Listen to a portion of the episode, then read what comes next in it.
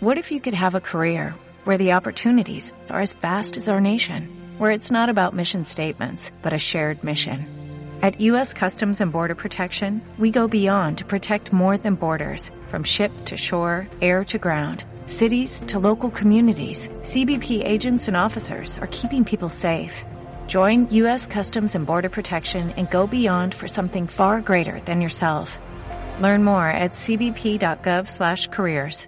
Bueno, así recordábamos este día histórico para la música argentina, ¿no? donde Sandro, el 11 de abril, un día como hoy de 1970, hace 52 años, cantaba en el Madison Square Garden, el primer latino en cantar allí. Un momento maravilloso de la música argentina. Y de la música tenemos que pasar a otra música. ¿eh? Seguramente a él también le gustó escuchar esto, pero vamos a hablar con alguien que siempre nos ayuda a entender la música de la política, ¿no? ¿En qué, en qué sintonía estamos? Raúl Tío, ¿no estás allí? Sí, aquí estoy. ¿Qué tal? ¿Cómo están ustedes? Muy bien, muy bien. Aquí estamos con Giselle. ¿Cómo estás, eh, Raúl? Bárbaro, estoy genial. Todo se presenta con tanta claridad. A ver, leía esta mañana, tengo tantas preguntas para hacerte, pero leía un tuit esta mañana tuyo que, a ver si se lo explicas a la gente. Está en azul, dice Cristina, hay una mano con una carta y dice segunda carta. ¿Mm?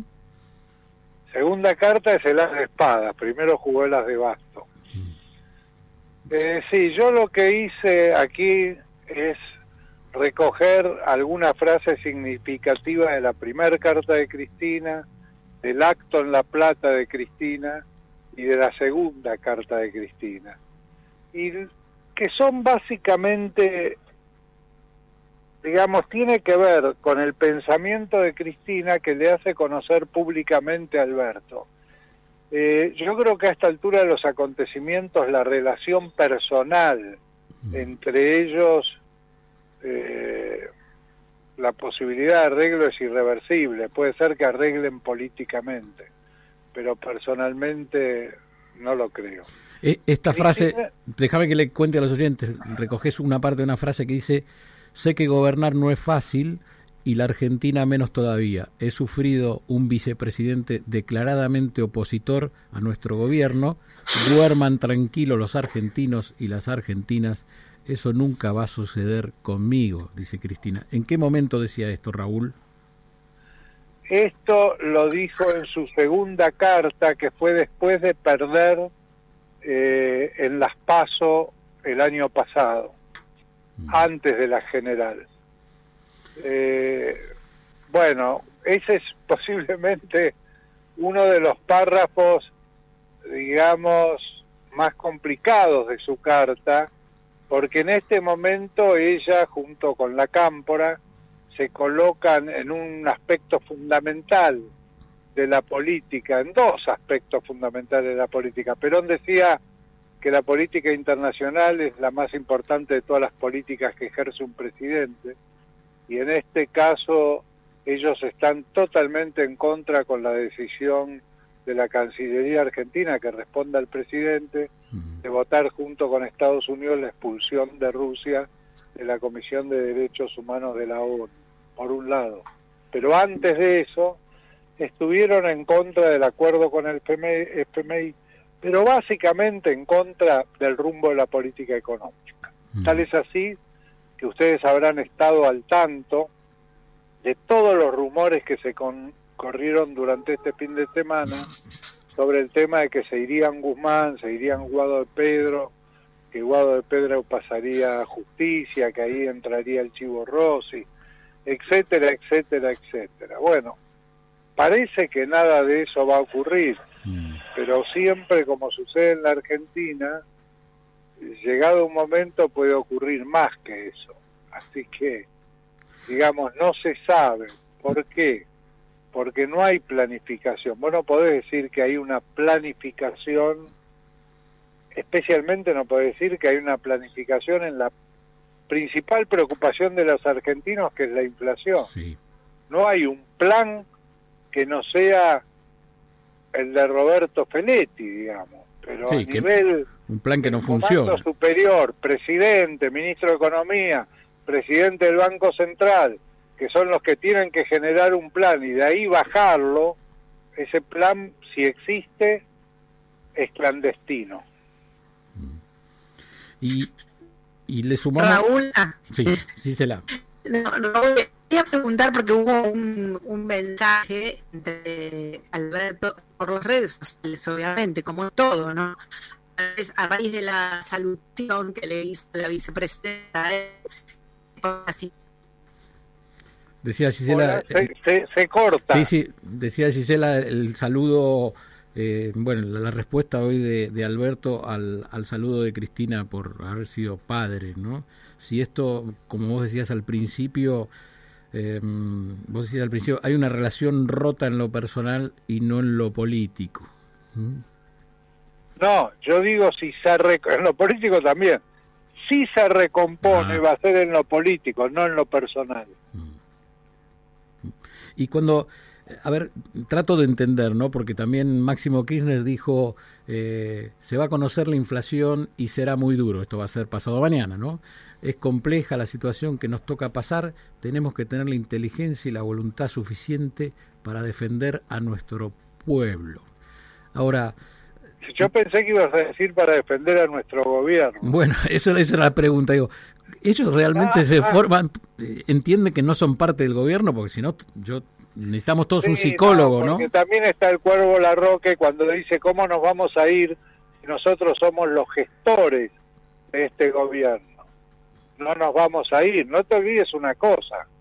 Tienen aerolíneas, ANSES, PAMI, IPF y la DGI. No, no se van a ir. Usted está hablando de la caja, Raúl Timerman, ¿no? No, estoy hablando de puestos en el gobierno. No, y de puestos, ¿no? Por eso, bueno, pero eh, esta discusión, por eso como analista por ahí... No tienen el, Instituto Nacional de Cinematografía. Luis Puencho, que se armó un lío esta tarde con él. ¿Vos sabés cómo fue la, la historia de, del regalo del libro? A ver. Eh, estaba Alberto festejando su cumpleaños, estaba Lula por Zoom, pero estaba Pepe Mujica, Fernando Lugo, Lucía, la, la, esposa de Pepe Mujica, y estaba Evo.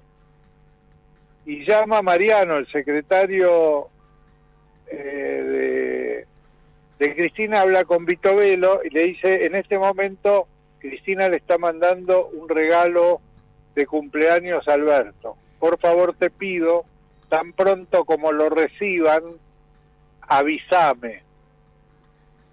Entonces, efectivamente, llega el regalo, Vitovelo se lo entrega a Alberto y llama a Mariano, el secretario de Cristina, y dice, ya llegó el regalo, muchas gracias. Y en ese momento, Cristina empieza a hablar y dice, acabo de mandarle un regalo al presidente Alberto Fernández. Bueno. Y, de ese lado planifican más, ¿no es cierto? Sin duda, sin duda.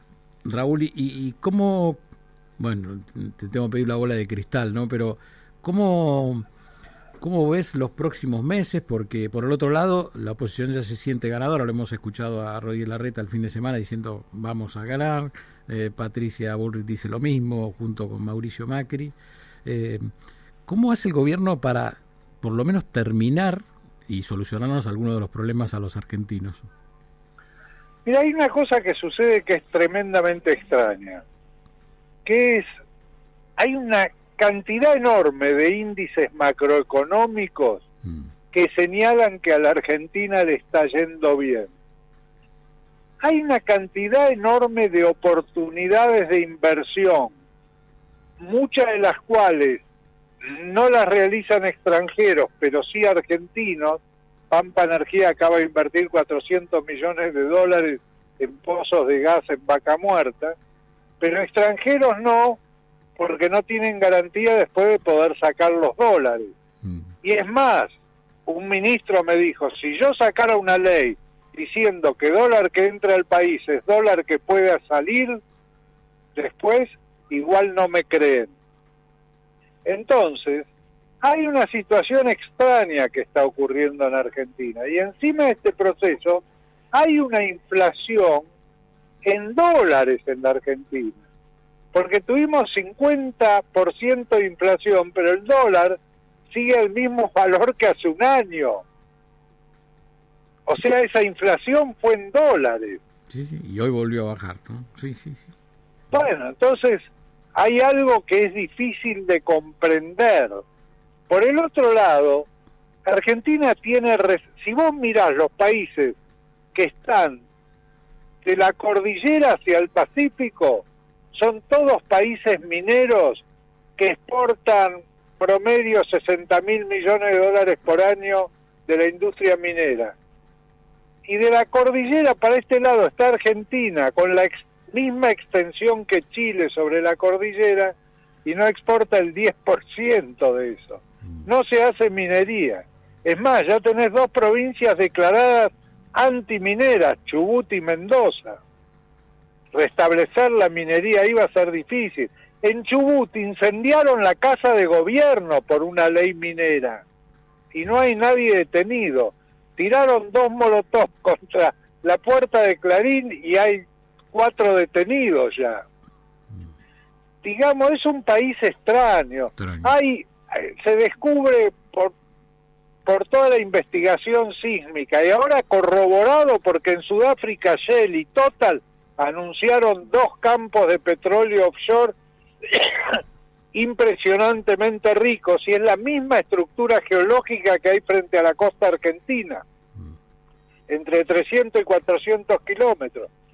TIPF ya tiene todos los estudios, piensa que la suma de los campos que hay ahí, hay una reserva de más o menos 700 mil millones de dólares.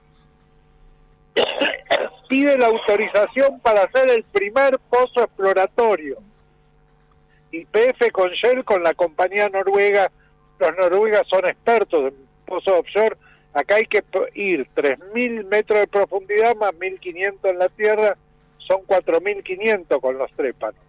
Para hacer el pozo de exploraciones que están casi seguros que van a encontrar petróleo. Hay un amparo que da un juez, diciendo que ese pozo, digamos la realización de ese pozo, implica el peligro potencial de la generación de estrés en las ballenas. Mm. Entonces no se puede hacer el pozo. Ahora, ¿cómo ves? A ver, te voy a preguntar, vos sos analista político, porque también estás mirando cómo la gente reacciona. Recién hablábamos con un experto en, en Francia por lo que pasó este fin de semana y nos contaba que los números de Macron no eran malos, si bien la gente había perdido poder adquisitivo, se había recuperado el empleo, pero la derecha igual estaba creciendo y se esperaba para la segunda vuelta que siempre finalmente Francia rechaza a los Le Pen ¿eh? y gana el, el candidato. Y, pero aquí tenemos un fenómeno, que es el fenómeno Milley que pone nervioso a la oposición a la oposición pone nervioso, yo si fuera oficialismo también estaría nervioso. A ver. Yo te aclaro una cosa, hasta que ganó Alberto Fernández las elecciones, hubo dos fenómenos que no existían antes. Uno es Javier Milei. Mm. Javier Milei no existía antes.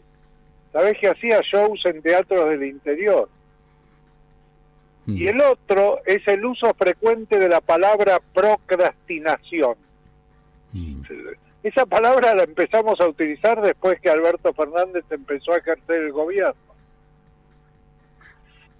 Claro que la palabra significa postergar para mañana, digamos. Mm. Eh, el fenómeno Milei es un fenómeno de la política hasta la aparición de Milei. Milei no es antipolítica mi ley es antipolíticos previos. Mm. Mi ley es una forma diferente de hacer política. Mi ley es contra los privilegios de la política. Mi ley es eso, es libertario, es Bolsonaro, Donald Trump, Johnson, variantes de eso. No es Marie Le Pen, muy interesante. No es un grupo fascista, racista, antisemita. Por otro lado, está plantando la agenda. No sé si vos estás de acuerdo el tema de los acampes se lo plantó a todo, el tema de la dolarización se lo plantó, está plantando la agenda, por lo menos en los medios, va, que salen a responder en los políticos, ¿no? Así es. Vos sabés que nosotros con Sheila Wilker todos los meses hacemos una encuesta que se llama Termómetro de Clase Media, que analizamos el conjunto de la población y separamos aparte el pensamiento de la clase media. Pero esta vez le preguntamos lo siguiente, ¿usted cree que si hay una política de shock en la Argentina para bajar la inflación, ¿lo afectaría a usted personalmente? Y el 85% contesta que sí. Hacemos dos o tres preguntas más, dolarización, etcétera, y decíamos, si se aplicara una política de shock con el objetivo de reducir la inflación, ¿usted estaría de acuerdo? el 52, 53% dice que sí. O sea, hay un porcentaje alto de gente que sabe que se va a ver afectada, pero que no quiere más inflación. Claro. Y cuando le preguntas a la gente, y de esta lista de políticos, ¿cuál cree usted que es el que mejor preparado está para combatir la inflación? Sale primero Milei con 32%. O sea, Milei tiene una intención de voto a presidente hoy en la República Argentina de 18 puntos, pero si la inflación sigue siendo el problema, tiene un techo de 32. 32%, uy, es un dato... Así entra al balotaje con eso. Y, a ver, volviendo un poco al gobierno. Ahora te aclaro una cosa, porque como yo digo estas cosas, digamos, en las redes, se me acusa de ser pro Milei solo por analizar el fenómeno Milei. Da la impresión que la manera de oponerse a Milei es no hablar de Milei. Mm. Pero los hace hablar a todos, es mi sensación, así que en eso estamos, estamos de acuerdo. Lo que vos dijiste es perfecto, domina el centro del ring. con mucha habilidad y habiendo cambiado eh, yo no creo que coachado, pero habiendo entendido que había que gritar menos y quizás presentándose de otra manera, ¿no? Sí, ¿Mm? y la melena de mi ley son las patillas de Menem. A medida que se vaya acercando a la presidencia, se va a ir acomodando la melena. Sí, síganme, no los voy a defraudar. Sí, nada, pero aparte el hecho de hacerse conocer a través de algo exótico, y después eso exótico ir reemplazándolo por racionalidad, digamos, hacerlo desaparecer. Muy, muy bueno. Sí, efectivamente es así. Por supuesto que desde el punto de vista ideológico tiene que preocupar al gobierno y desde el punto de vista pragmático a la oposición, porque los 18 puntos que tiene mi ley hay una relación 2 a 1 de los que votaron a Macri respecto a los que votaron a Alberto. Y eso... Pero los que mm. votan por primera vez está cerca del 30%. Estamos hablando con Raúl Timerman, analista político, nos está ayudando a entender tanto la interna del gobierno como la oposición y este ya no fenómeno, sino esta realidad que es mi ley en la política argentina. Ahora, si vos lo ves ideológicamente, el fenómeno político que está ocurriendo en la Argentina, yo te diría que por un lado debería haber una coalición Macri, Patricia Bullrich, Milei. Mm. Por el otro lado debería haber una coalición kirchnerismo, cámpora, izquierda, mm. frente de izquierda. Pero fíjate, el sociólogo francés que trajeron, lo trajo Miriam Brexman y después Parrillo organizó una charla para su gente con él. ¿Y cómo lo sentás a conversar a, todos? estamos hablando del gobierno, ¿no? Estamos hablando de lo que acabas de decir. ¿Cómo sentás a la cámpora con el kirchnerismo, con el albertismo, si existe el albertismo, con el, lo que queda del gobierno o el, o el peronismo? Ya no se habla del peronismo, no sé si a vos te pasa, ¿no? Mira, el peronismo está apretando fuertemente al gobierno para que tome decisiones respecto a la inflación, porque los gobernadores peronistas, si el candidato que llevan a presidente les trae votos, hacen la elección simultánea. Mm. Pero si no les trae votos y piensan que gana la oposición, el peronismo adelanta las elecciones en la provincia, el peronismo local. Cuando decís peronismo, decís gobernadores, Raúl Timerman. Sí, gobernadores peronistas me refiero. Mm. Ahí hay un brete para, para Axel Kisilov. Basic. Yo no soy tan seguro que la Cámpora quiera que Axel sea el candidato a la ah. elección. Pero si lo fuera, Axel tiene que aprovechar los votos de Cristina, mm. que en el conurbano Cristina es muy fuerte. Y entonces ahí no le tiene que interesar demasiado quién sea el candidato a presidente, pero tiene que ir junto con la elección a senador eh, nacional y esa elección es junto con la presidencial. Así que la provincia de Buenos Aires no veo cómo va a adelantar las elecciones a menos que lo ordene Cristina. ¿Los intendentes son Cristina o son la Cámpora? No, los intendentes son los intendentes. lo que más le convenga en este momento. no, no, los intendentes del conurbano no son de nadie. Muy bueno, muy bueno. Es, es, elemental para poder comprender esto que acabas de decir. Raúl, y mm, de sentarse a conversar o a, unar criterios, ¿se tiene que sentar Cristina y Alberto o son segundas líneas las que tienen que dialogar? No, en realidad el diálogo de las segundas líneas, no, sí, sí. La única manera que pueden digamos, de alguna manera recomponer la relación política es que crean que si no lo hacen, pierden los dos. Lo que pasa es que yo creo que el kirchnerismo y la cámpora da por perdida la próxima mm. elección. Mientras que Alberto quiere ser candidato a la reelección. ¿Vos sabés cuál sería la manera de recomponer la situación? el presidente haciendo una cadena nacional y diciendo, el primero, explicando exactamente cuál es la situación en la República Argentina, sin falso optimismo, un discurso escrito, muy bien pensado, durante una semana tiene que estar escrito y corregido línea por línea. Explica exactamente cuál es la situación de la Argentina respecto a la energía, respecto a esto, respecto a aquello. El tema de la inflación, explica lo grave de la situación mm. y dice, mi compromiso para con el pueblo argentino es trabajar hasta el último día de mi mandato para lograr dos objetivos, reducir la inflación y unir a la ciudadanía, unir al pueblo argentino. Por eso he decidido renunciar a mi postulación para la reelección. Este es mi último mandato. Bueno. Un... ¿Le tomará el consejo? ¿Lo escucharán? No, tuve oportunidad de dárselo, pero yo te digo que cambia lo que vos pensás de Alberto. un, gesto de grandeza que hace falta en la política argentina. Así es. Yo, por mi parte opino... de autoridad, de coraje. Mm. Hay que animarse a plantear eso. ¿No crees que es una época en la política donde varios tienen que decir eso y apartarse? Sí, yo viste ese intento de reconstrucción que hay.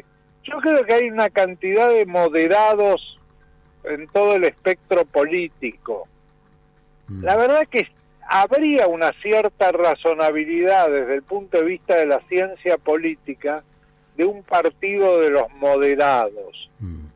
Digamos que podría ir desde Horacio Rodríguez Larreta, Morales, qué sé yo, incluso esto corre por cuenta mía, mm. pero yo pienso que podría estar ahí Schiaretti, Massa, Daniel Scioli, una cantidad de gente que está comprometida desde el punto de vista de lealtades, pero que realmente piensa más parecido a todo el espectro moderado que a las posiciones extremas. Habría la impresión que eso es una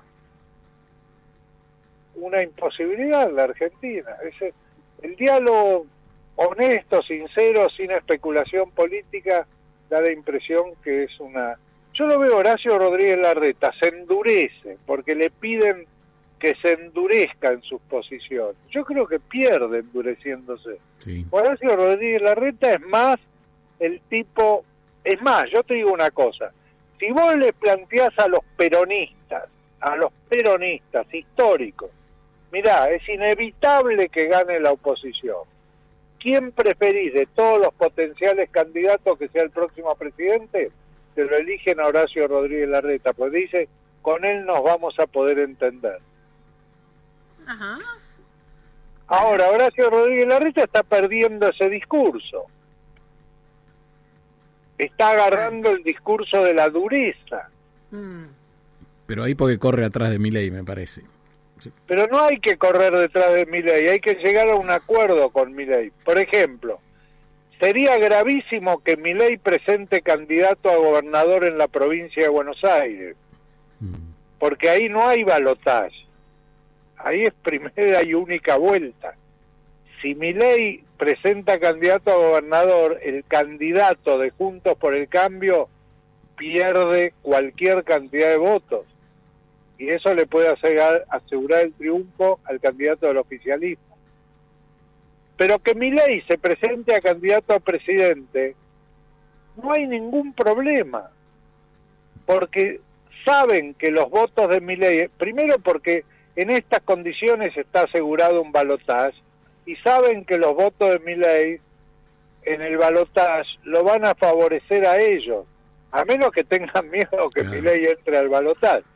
Pero bueno, eh, te das cuenta que los votos de mi ley en un balotaje son votos de centro derecha y derecha, no van a ir al peronismo. Y también... Entonces no veo inconveniente en ese caso. Tienen que llegar a acuerdos preelectorales con mi ley. Mi ley va a querer tener diputados y senadores si fuera posible. Corre con una contra muy grande. En general cuando aparece una estructura... Corre con una gran ventaja, no tiene internas porque es el solo. El solo.